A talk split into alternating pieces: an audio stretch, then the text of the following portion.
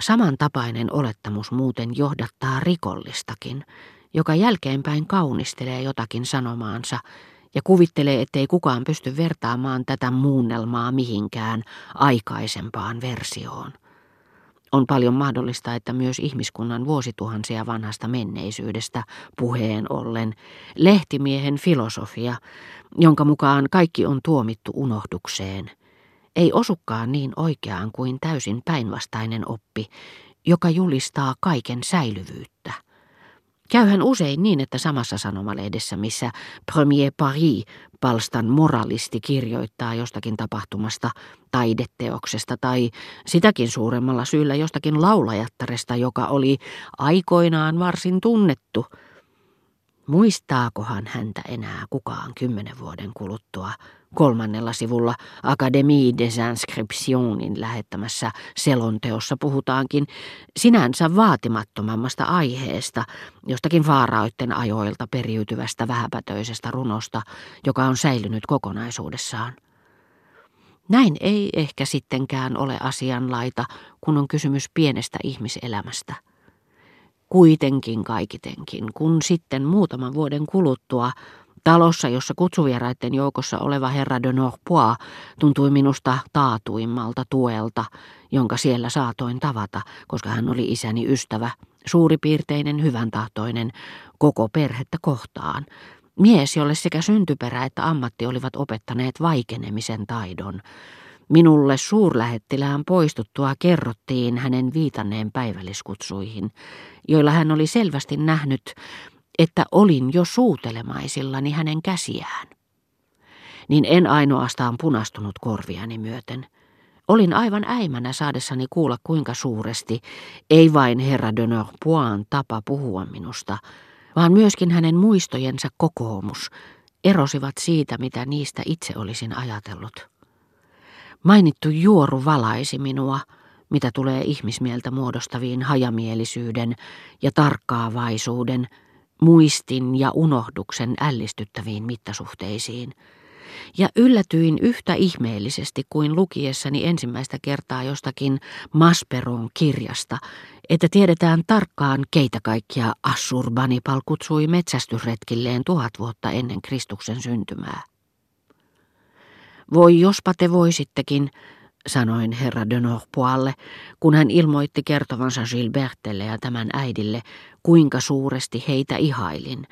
Jos sen teette, jos puhutte minusta rouva Swannille, niin pyhitän teille koko elämäni. Olen teille kiitollinen kuolemaani saakka. Mutta katson velvollisuudekseni kertoa, etten tunne rouva Swannia, ettei minua ole koskaan esitelty hänelle. Olin lisännyt nämä viimeiset sanat rehellisyyden puuskassa, ettei vain näyttäisi siltä, että kerskuin olemattomilla tuttavuussuhteilla.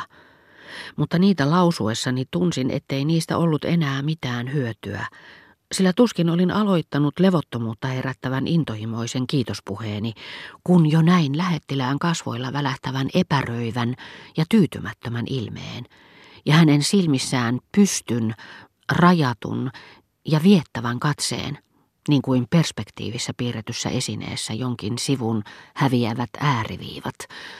Katseen, joka kohdistuu itse kussakin piilevään näkymättömään puhekumppaniin juuri sillä hetkellä, jolloin tälle uskotaan jotakin sellaista, jota toinen keskustelutoveri, henkilö, jonka kanssa siihen saakka oltiin puheissa, tässä tapauksessa minä itse, ei saisi kuunnella.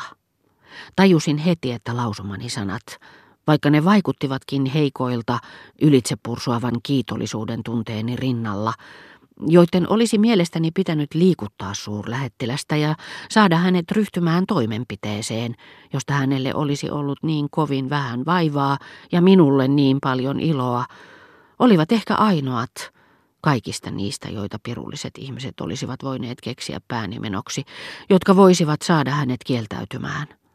Ja niin kävi että ne kuullessaan, samoin kuin me itse hetkellä, jolloin joku tuntematon, jonka kanssa juuri rattoisasti vaihdoimme varsin samankaltaisilta vaikuttavia mielipiteitä ohikulkijoista, jotka meistä molemmista tuntuivat rahvaanomaisilta, paljastaakin yhtäkkiä patologisen kuilun, joka hänet meistä erottaa lisäämällä puolihuolimattomasti taskujaan kaivellen.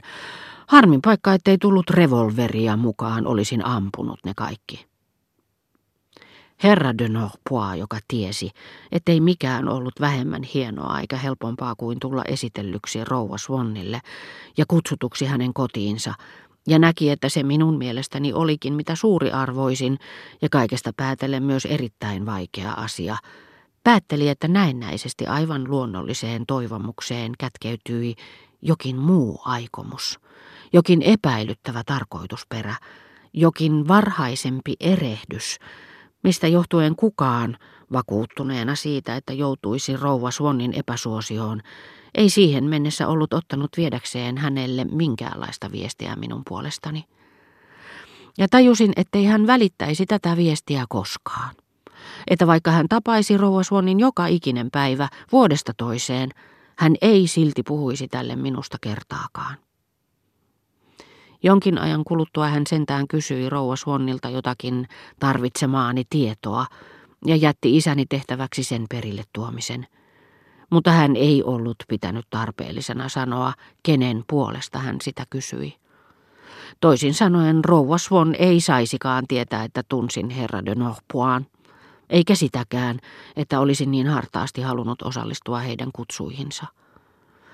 Mutta onnettomuus ei ehkä ollutkaan niin suuri kuin itse luulin, sillä jälkimmäinen näistä uutisista ei todennäköisesti olisi suurestikaan lisännyt ensimmäisen tehokkuutta, ja kaiken lisäksi kyseenalaista tehokkuutta. Odetten mielessä hänen oma elämänsä ja oma kotinsa eivät herättäneet mitään mystillistä hämminkiä, niin että ihmiset, jotka tunsivat hänet, jotka kävivät hänen luonaan, eivät hänestä tuntuneet tarunomaisilta olennoilta, niin kuin he tuntuivat minusta, joka olisin heittänyt Swannien ikkunaan kiven, jos olisin voinut kirjoittaa siihen, että tunsin herra de Norpoin. Olin varma siitä, että sellainen viesti vaikka sen niin raaasti lähettäisinkin, olisi pikemminkin kohottanut arvoani talon emännän silmissä kuin pahastuttanut hänet minuun. Mutta vaikka olisinkin voinut käsittää, että lähetystehtävä, jota herra de Norpois ei suorittanut, ei olisi johtanut mihinkään, vaan olisi jopa voinut vahingoittaa minua Swannien silmissä, minulla ei olisi ollut rohkeutta mikäli suurlähettiläs olisi ollut suostuvainen, vapauttaa häntä tästä tehtävästä ja luopua, niin ikävät seuraukset kuin sillä ehkä olisi ollutkin, siitä nautinnosta, että nimeni ja henkilöni olisivat täten hetkeksi joutuneet Gilberten läheisyyteen, hänen tuntemattomaan kotiinsa ja elämäänsä.